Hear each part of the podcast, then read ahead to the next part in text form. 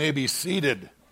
and if you need a Bible this morning, if you would raise your hand, uh, the ushers are passing out Bibles. Anybody need one? Get that hand up there high. Up here, John, all the way down the aisle here. Are you the only delivery boy this morning? Over here? John? Okay, there we go. We got him going. Just keep that hand up until you have a Bible in it.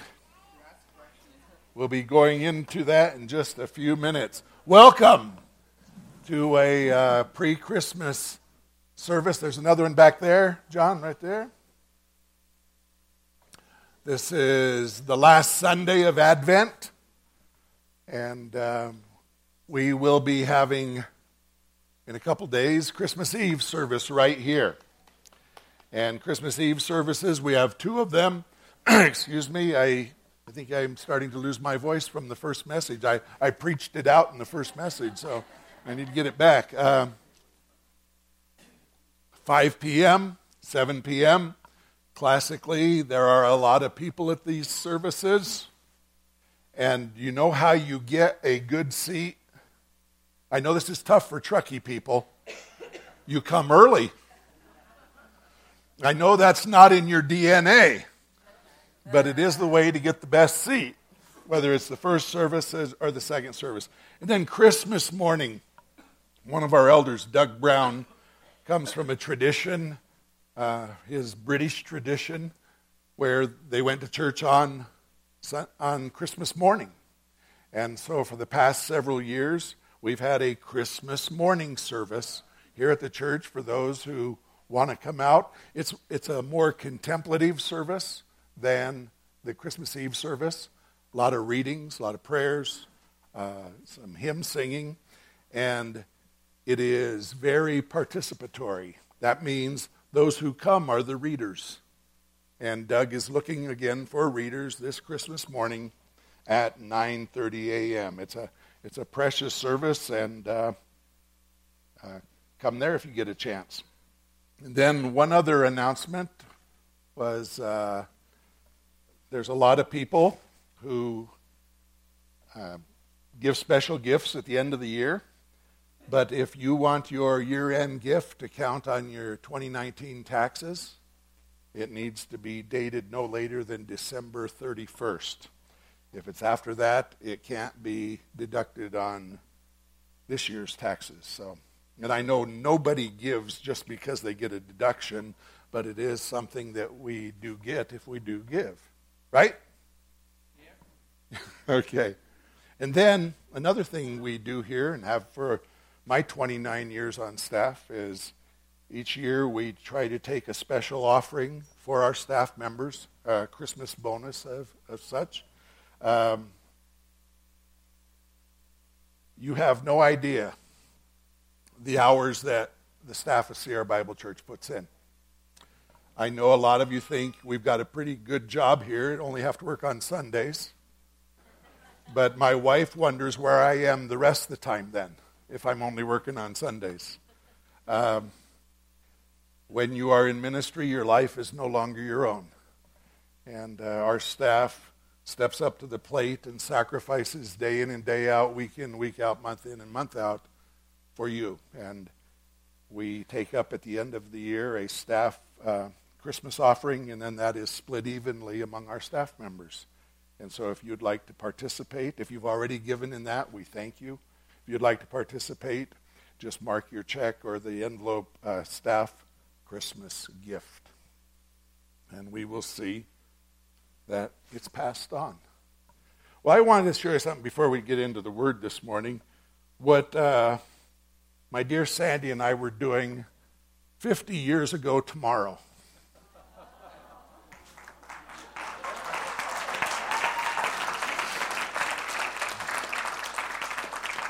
And I don't want any wisecracks. Because what I usually get is they say, I recognize Sandy, but who's that guy she's with? That would be me. And uh, 50 years ago tomorrow. Uh, I had a few days of leave as I was serving at uh, Balboa Naval Hospital in San Diego. Came home, we got married, and headed back to serve Uncle Sam for the next four years. And so, and as many of you know, we've hit kind of a rough patch this last month. Um, Sandy spent Thanksgiving Day in ICU and spent nine days in ICU altogether. She's home recovering from emergency bowel resection surgery. Uh, still pretty weak. Uh, getting back, took her out on her first outing yesterday. Took her to Costco, and uh, and when we were done, she was ready to go home. I'm usually ready to go home before we get to Costco, but uh, we want to just say thank you from the bottom of our hearts for all your prayers I'll tell you what, the meal train in this place is awesome. And we got a, we got a good cook or two in this place, too. Uh, the meal train's been bringing meals in, and uh, again, your prayers. But I just want you to know you know, when you stand in this pulpit for 43 years and you proclaim to people the goodness of God, we don't proclaim a God who is only good on the mountaintop when things are going well we proclaim a God who's also promised to walk with us through our valleys. And it'll be four weeks ago, Tuesday, that Sandy had her surgery, and she went in through the emergency room. And along the way, we have just seen so many glimpses of God's grace. Uh, he has blinded us with His grace. We got to the emergency room, and Sandy was the only patient in the emergency room the whole evening while we were there. The doctor that just happened to be on call was a specialist in colorectal surgery. He just happened to be on call. And then when we got to the ICU unit, Sandy had one nurse assigned to her. That was their only patient for many, many days. And so the care that we got uh, and we know we serve a good God, and He has walked with us. We look in the rearview mirror of our lives, and we have not one complaint about God's dealing with us. In fact, what we have received is so much more than we've deserved. And we know He's walking with us right now, and our lives, once again, are just laid on His doorstep.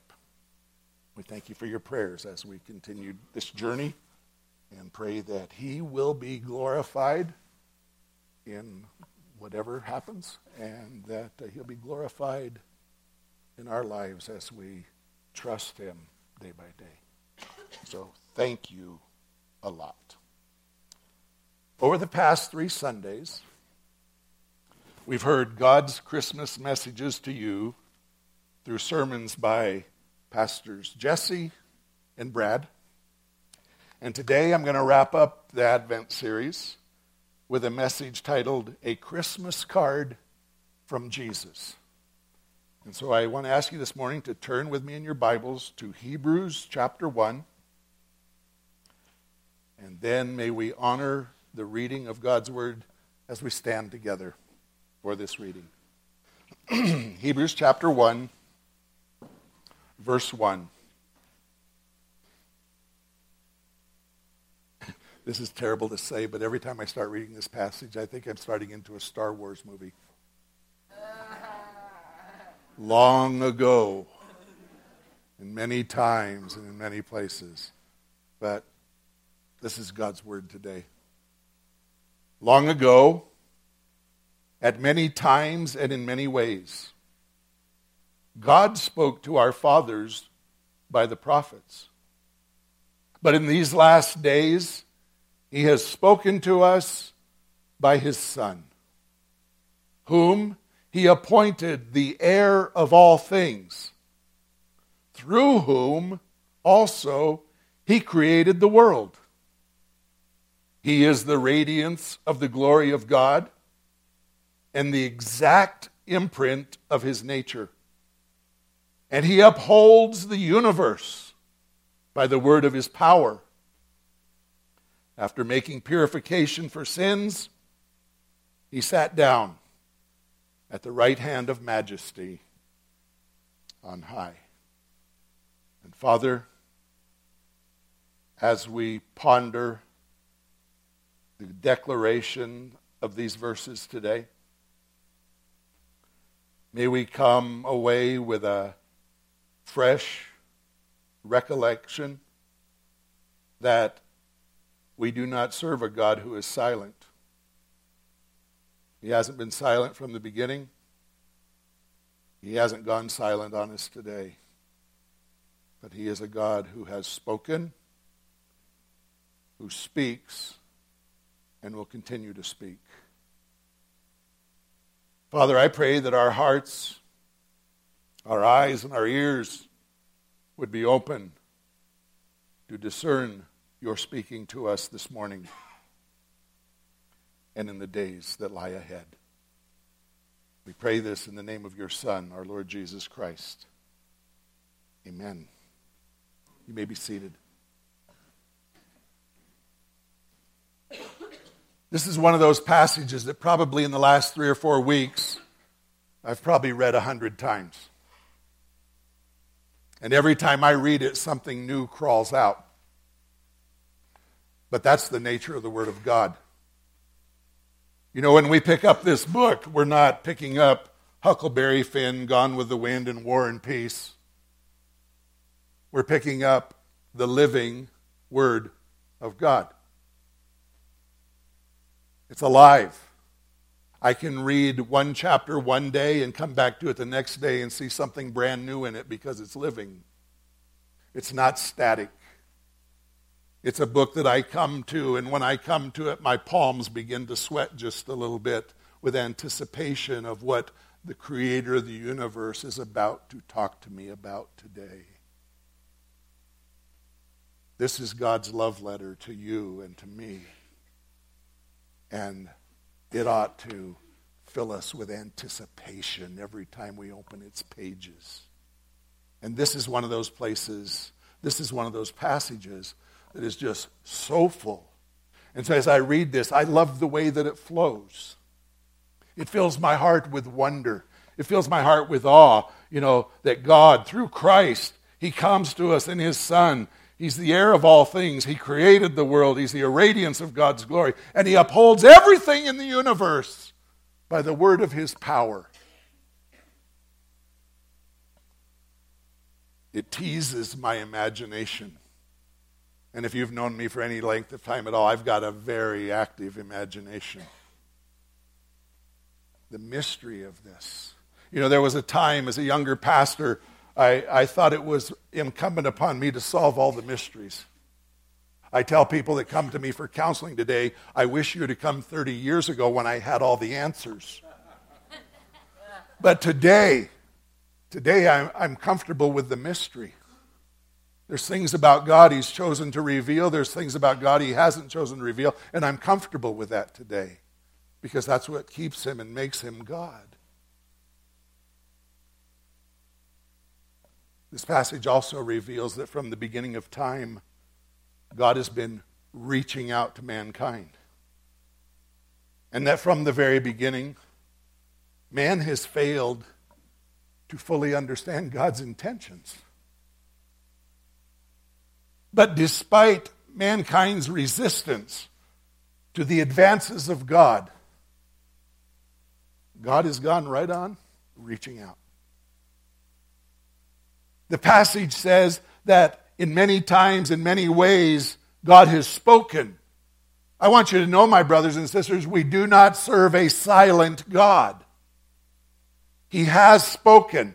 The very first place that he spoke, that the scriptures tell us about, is he spoke to us, he continues to speak to us through the created order. The Apostle Paul wrote, For God's invisible attributes, namely his eternal power, divine nature, have been clearly perceived or seen ever since the creation of the world in the things that have been made so that they are without excuse. We don't walk outside of this building without the witness of the Lord Jesus and his creation before us. Many of us are in this locale because it is a beautiful, breathtaking, awe inspiring place. Whether it be the mountaintops, as I come into the office around 6 o'clock each morning, the one thing I love is seeing the, the headlights of the snow groomers going up and down the mountains. They look like fireflies against the night sky. And I just, I love that sight as they're, as they're grooming that snow for all of you skiers. Then you pop over Brockway Summit and our eyes pop out at that jewel called Lake Tahoe. I love going to the beach and listening to the waves crash. I'm not so crazy about Southern California beaches that, you know, you don't hear the waves crash. I like to go to Monterey and north where there's rocks and the breakers come in and they explode. And I'm filled with that sense of wonder that that is a sound that has not ceased since the beginning of time. It just keeps going. First time I ever went to Yosemite Valley, I said to Sandy, This is Moab in gray. You know, I spent many years pastoring in Moab, Utah, and it's the same thing as Yosemite, it's just in red. But it's awe inspiring. And God says that what He has put inside of every person that is alive is that when they look up into that night sky and see the smattering of stars against that ebony background, that there's something inside that says, Somebody put this together. Somebody bigger than you. You see, my brothers and sisters, it takes education to educate that out of people. You have to learn not to respond to the cry of the Creator. And then what do we get? Oh, there is no God. This is just a cosmic accident. It just happened. And you, well, you're nothing special either. You just happened, and in a few years we'll plant you and you'll fertilize daisies. And that's all there is to it. You know, that has to be educated into a person. But first, you have to educate out that wonder that I'm standing in the midst of something that was put together with a divine and wondrous plan by a divine and wondrous creator. Today's passage says that beyond creation, that God has spoken in special ways through his prophets over the years. In the Old Testament, we read how he used dreams and visions and angels and Urim and Thummim and miraculous events.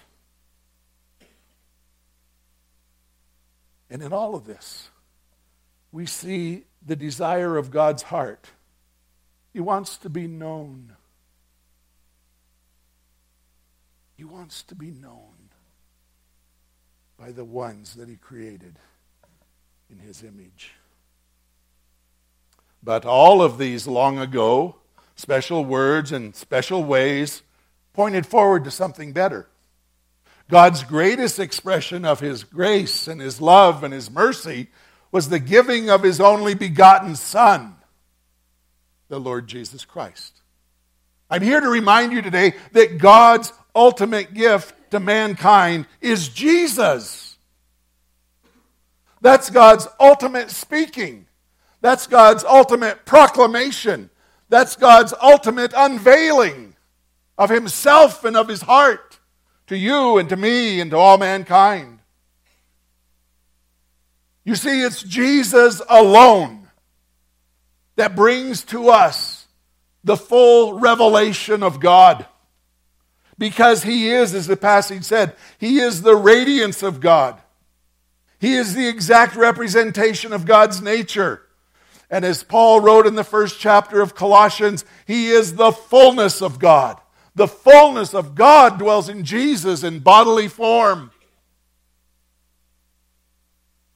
You remember the words of Philip in John 14?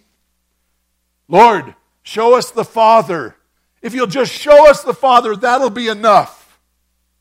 Anybody remember what Jesus' response was? If you've seen me, you have seen the Father. Christ was the perfect manifestation for man, face to face with man, of who God is and what his heart is. and everything about him. If you've seen me, you've seen the Father, is what he said to Philip. You see, my brothers and sisters, I remind you this morning, it's through Jesus alone that mankind can come into a relationship with God. Jesus put it this way I am the way, I am the truth, and the life. No one. What do you think that means? No one. No one comes to the Father except through me. Now, that's an incredible statement in our day and age of tolerance and coexistence and the many roads lead to God mindset of our culture. It's a statement that is calculated to offend. And it's meant to. Because there is one door and only one. There's only one way. And it's the Lord Jesus Christ. Many of you are familiar with this passage from C.S. Lewis, but I love it, and we, I can never read it enough as he refers to Jesus, who he is, and what he's done. He says, I'm trying to prevent, I'm trying here to prevent anyone saying the really foolish thing that people often say about Christ. I'm ready to accept Jesus as a great moral teacher, but I don't accept his claim to be God. That is one thing we must not say. A man who was merely a man and said the sort of things Jesus said would not be a great moral teacher. He would either be a lunatic on a level with a man who says he's a poached egg, or else he would be the devil of hell. You must make your choice. Either this man was and is the Son of God, or else a madman, or something worse. You can shut him up for a fool, you can spit at him and kill him as a demon, or you can fall at his feet and call him Lord and God. But let us not come up with any patronizing nonsense about his being a great human teacher. He has not left that open to us. He did not intend to. Lord, lunatic, or liar, those are your only choices when it comes to Jesus. You see, in Christ, God has not just given us another prophet, God offers us the gift of Himself. In Christ, God offers us something that is lasting and eternal. But what do we do? We get so tied up in the immediate and the temporary. Somebody said one time, well, you know, he's so heavenly minded, he's of no earthly good. I would dare say the only way you're going to be of any earthly good is to be heavenly minded. And God is longing to give you something that's lasting, not a flash in the pan. It's lasting and it's eternal. It's going to last not only here, its duration is not only for earth, its duration is forever and ever and ever. And yet we get so fascinated with the here and now many times distracted by the here and now that causes us to fail to hear and to see the lasting and the eternal. In Christ, God has offered us deep and lasting joy. And here we find ourselves all too often chasing the momentary thrill. Jesus says, I'll fill you with my joy. And it's a joy that the world can't give. And since the world can't give it, the world can't take it away. The world promises, I mean, you know, what are all the commercials on TV? Aren't they promises? If you'll buy this, drink that, smoke that, wear this, we'll make your life wonderful.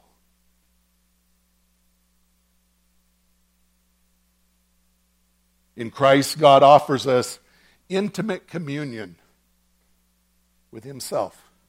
The creator of the universe. But we choose all too often to worship at the shrines of our own making. Someone once said God created man in his image, and then man returned the favor. And that's what we end up with in this world. We end up with men and women and boys and girls trying to refashion God to as a God who fits their life, their lifestyle. He's palatable. He goes down a little easier sometimes than the God that's found in the scriptures. A God of our own making. Pastor Jesse, in his series of messages here not in Galatians, talked about uh, John Calvin's statement about the human heart as a little idol factory. We just go from one thing to the next. I got to have that. I got to have that. I got to have that. And, you know, Jesus said, or it wasn't Jesus, but one of the apostles talked about that every temptation that'll ever come into your life and mine comes under a heading of three the lust of the flesh, if it feels good, do it. The lust of the eyes, I got to have one of those. And the boastful pride of life, do you see me? And that's where we live. That's where we live. And we trade in all of the stuff that Jesus has for us to fill us with a relationship with Himself, with the joy that fills His own heart, with the love and the peace that fills His own heart. In Christ, God's offered us peace. Not only peace with Himself, but peace with each other. Somebody in the first service today said they were riding BART. Do you know what BART is? It's not the name of somebody's horse, but it's the, what is it, Bay Area Rapid Transit? And that while they were riding it this last week, two guys on the BART got in a fight, a physical altercation, and they're screaming at each other and swinging at each other and everything. And a little lady on there started singing jingle bells. And in a little bit, everybody on the BART was singing jingle bells, and these guys got humiliated back into peace. Isn't that a great story? I mean, somebody, I mean, everybody joined in, and these guys are going, I loved it. I love that. Peace with himself, peace with one another. In Christ, God has offered us the peace that passes understanding. But all too often, we choose to fret and worry rather than appropriate that peace. You see, that peace that passes understanding says, God's on the throne. God's on the throne. God's on the throne. All is well with my soul. And yet, God's love continues to reach out. Patiently, lovingly, our Lord Jesus Christ is reaching out to you today. Through the chaos of our world and the confusion of our minds, He's reaching out longing to share with you the gift of himself. Over the past few weeks, if you're like my household, you've received a Christmas card or two. Anybody? Anybody receive a Christmas card? Mavis is the only one. Oh, oh Marley's, Marley's and Mavis got one. I love this time of the year because, you know, this is the time of the year that uh, remember that? Remember that picture of those two kids? They were up there. Well, two years after that picture was taken, those two sinners found the Lord Jesus Christ as their Savior in the chief of surgery's office at Portsmouth Naval Hospital, where Dr. Richard Upton led us to Christ. God was so good, He didn't leave us unequally yoked for a nanosecond. We walked into the office sinners, we left saints. He's so good. We got a Christmas card from Dr. and Marge, Dr. Richard and Marge Upton. It's been 48 years ago. But at Christmas, guess who we hear from? We hear from friends and family that knew us when we had hair and when our hair was dark and when we were lighter than we are now. doesn't anybody? Do you get any of those cards? Come on. Mavis, put your hand down. You're the only one raising your hand. I know you do. We hear from people this time of the year, and it's a joy to receive those cards and uh, to hear what's happening in the lives of those that time and miles have separated us. I've been thinking about Christmas cards. In fact, I addressed a, a hundred of them yesterday. Sandy and I got our Christmas cards out yesterday. But I, what I've been thinking is if Jesus sent each one of you a Christmas card, what might it say? What might he want to convey in that Christmas card to you? What lines of verse might he use in such a card? Well, perhaps it would be a card of proclamation. Joy to the world! The Lord is come. Let earth receive her King. Let every heart prepare him room, and heaven and nature sing. For he rules the world with truth and grace, and makes the nations prove the glories of his righteousness and the wonders of his love. Perhaps it would be a proclamation of the deepest and most profound theology ever proclaimed. Christ, by highest heaven adored, Christ, the everlasting Lord, late in time, behold him come, offspring of a virgin's womb. Oh my! I read an article yesterday uh, by a guy that he, he has no problem with Jesus, but this. Well, if you don't have this, he's not the Son of God. Because through this, he's veiled in flesh, the Godhead see. Hail the incarnate deity, pleased as man with men to dwell. He, he put on our clothes, he put on our robe, he came down and walked it as we walk it. Jesus, our Emmanuel, God with us. Perhaps it would be an invitation. Come. Come to Bethlehem and see. Him whose birth the angels sing. Come adore on bended knee. Christ the Lord, our newborn King. Or, oh come, let us adore him. Oh come, let us adore him. Oh, come, let us adore him. Christ, the Lord. Perhaps it would be a statement of God's divine purpose in sending his only begotten Son into the world. Born thy people to deliver. Born a child, but yet a king. Born to reign in us forever. Now thy gracious kingdom bring by thy own eternal Spirit. Rule in all our hearts alone.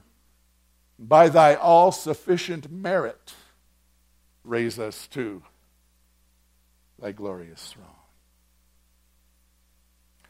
I believe that the greatest theology that has ever been written can be found in a hymnal.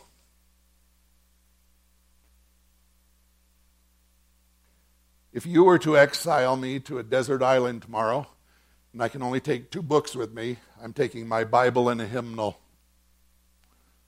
This needs to be part of your devotional studies because it's filled with the great theology of the church. And so this morning I want to challenge you, not to a duel, but I would like to challenge you to take a bit and read the Christmas carols. Because much of the great theology of which I have spoken this morning can be found in our Christmas carols. So I want to invite you to pick up a hymnal. If you don't have one, you can go online. There's a lot of online hymnals that you can get into. Grab yourself a cup of tea, hot chocolate, coffee and find a place where you won't be disturbed for at least one hour. And I can hear all of you going, oh, you're right. You know, who's the Lord and Master of your time? You are. I am amazed at my 43 years of pastoral ministry that people tell me they don't have time to read their Bible or pray, but you know what? They got time for Fox News every night. And they've got time for Downton Abbey. And they've got time for some binging on Netflix. But no time for the Word of God in prayer. I've always amazed me. So, but I'm, I'm, I'm challenging you to take an hour and to find a hymnal We've given away over a hundred of them in the last week or so, and the last 10 or 15 left with the early service. I'm sorry. But someone can have this one if you're good. But I want to, here's my challenge get the cup of coffee, find that undisturbed spot, and then begin to read the first Christmas carol in the book until the last. Now, I love singing Christmas carols, but there's something about reading them. There's something about slowing down and deliberately taking each line, each phrase as it comes to you. Now, in my hymnal, the Christmas carols cover 35 pages. And I sat down and probably just read them through in a half an hour. I'm asking you to listen a little deeper. 35 pages in my hymnal. Right there, there's the Christmas carols. And as I read them through this week, here's what I found. I read of the promise of Jesus' birth. I read of the miracle of his conception. I read of his birth in Bethlehem. I read of the adoration of angels and shepherds and wise men. I read of his life. I read of his ministry. I read of his death. I read of his burial. And I read of his resurrection. And I also read of his present and eternal reign at the Father's right hand. Do you know what I found in these carols? I found the gospel. I found the gospel. God's good news to man, identifying and explaining why he gave that good gift to man and who that good gift is. I think these might be the things that would be reflected to us in a Christmas card sent by Jesus. But I also believe that his card would share with you the great longing of his heart. You know, we never think about God having longings, do we? You know, we're always, we're the longing ones of dragging our carcasses before him and saying, I need. But God has some longings too. And the great longing of his heart is he longs to be born anew in your heart and mine this Christmas season. Just as he was born one day in a stable in Bethlehem, he longs today to make your heart his true and lasting home. I came across an old Christmas carol I had never heard before this week. Thou didst leave thy throne and thy kingly crown when thou camest to earth for me. But in Bethlehem's inn there was no room for thy holy nativity. Oh, come into my heart, Lord Jesus. There's room in my heart for thee.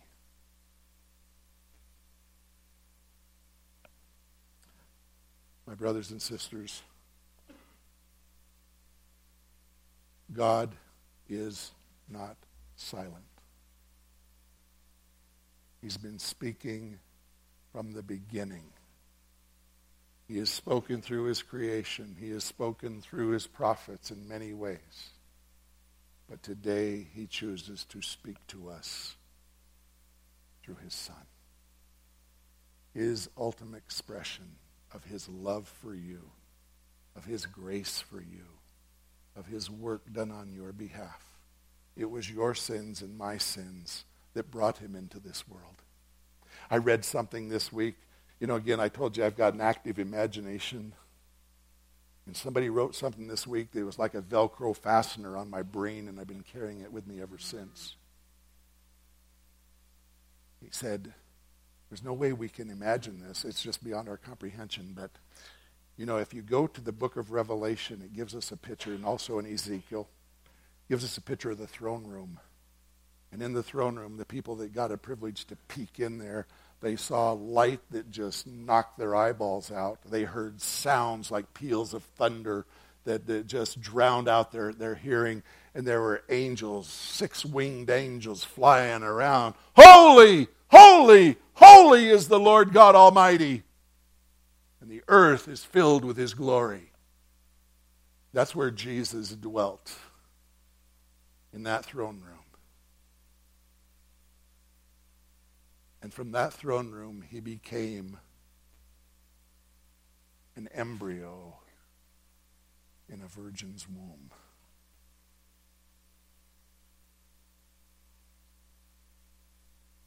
Are you with me? The creator of the universe who dwelt in unapproachable light with the angels crying out his glory has now emptied himself and he's now an embryo in a dark womb of a little virgin from Nazareth. And there he forms over the next nine months where, like all other babies, he came to a place of delivery. And there he was delivered. And because there was no room in the inn, he was born in the stable. But I want you to know that that, that was a real baby. Don't tell any of the kids this, but I don't like away in a manger. You know why? There's one line in there. At least it's not my experience. Uh, the little Lord Jesus, no crying he makes. Really? And he wasn't a real baby. We had four of them. And when they got hungry, they and when their pants needed changed, and when they were unhappy about anything. That's right. That's right. And the Lord Jesus, though he is God incarnate, he, he was made in every way like you and me. And so that baby in the manger, he sucked at his mother's breast. I'll clean up my language. He messed his pants. He had to be fed and burped and clothed. And that little baby went from there and he, he learned to crawl and he learned to walk and he learned to run.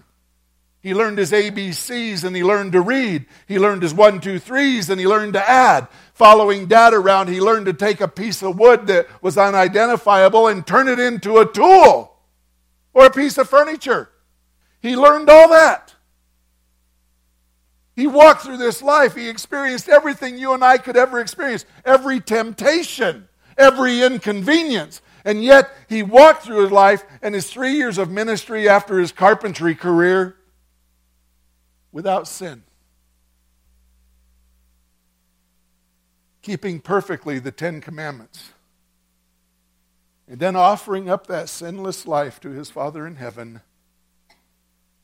as a substitutionary sacrifice for the likes of you and me those who can't keep the Ten Commandments. The Bible tells us in this same book of Hebrews that he appeared in a temple in heaven, a tabernacle in heaven, not carrying the blood of a lamb or a goat or a bull, but with a vessel of his own blood to make atonement for my sins and for your sins. And we know that the Father accepted it. You know what the proof of the pudding is? The resurrection. He came out of the grave, victorious over death and hell and the grave.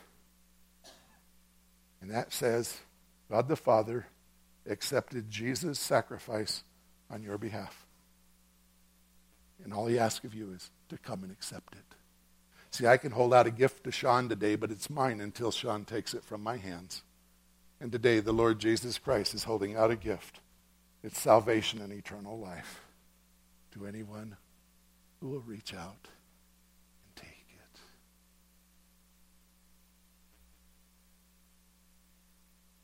That's God's gift to you this Christmas.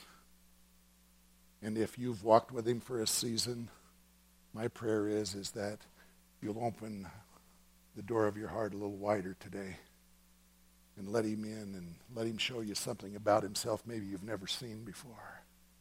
You know, he's eternal. There are, vest, there are regions in the heart of God that have yet to be discovered by man. I'm going to do my best before I leave this planet to discover all I can. And that's what keeps it exciting. That's what keeps it alive. I'll tell you one thing in, in 48 years of serving the Lord Jesus Christ, there's one thing I have never been, and that's bored. How can you be bored when the King of Kings and the Lord of Lords has spoken? And then has taken up housekeeping right here. And so, if you know him today, throw the doors open a little wider. Ask for some new revelation, something special, something that maybe you've never seen before. I'll guarantee you there's still a lot you haven't seen before. Every time you climb a big mountain, what do you always see off in the distance? More mountains. and they haven't been discovered yet. And that one hasn't been discovered yet. And that one hasn't been discovered yet. And if you're here today, you know, because it's Christmas, I want to invite you to contemplate once again the claims of this one who came to bear your sins on his cross and exchange your life for life abundant and eternal. The Lord Jesus Christ is here today. And he's still God's gift to you and to everyone who will say, I receive. I receive. He has spoken. He is speaking. And he will continue to speak to those who have ears to hear what the Spirit is saying to his church this morning. Let's pray.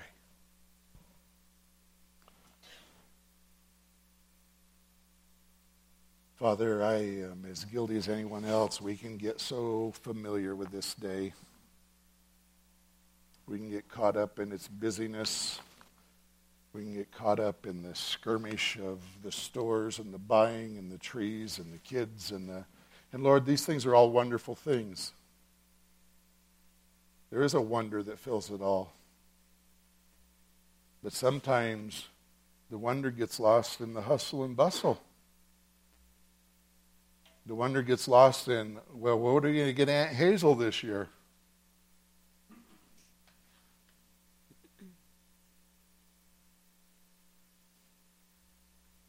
You're speaking.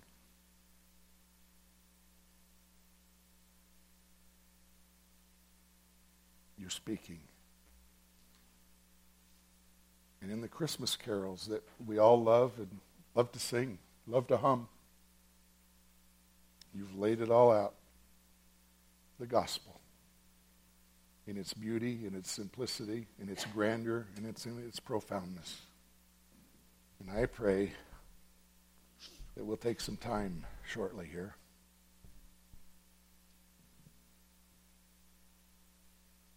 And read through these wondrous verses. For I believe in them we do find a Christmas card from our Savior, in whose name we pray.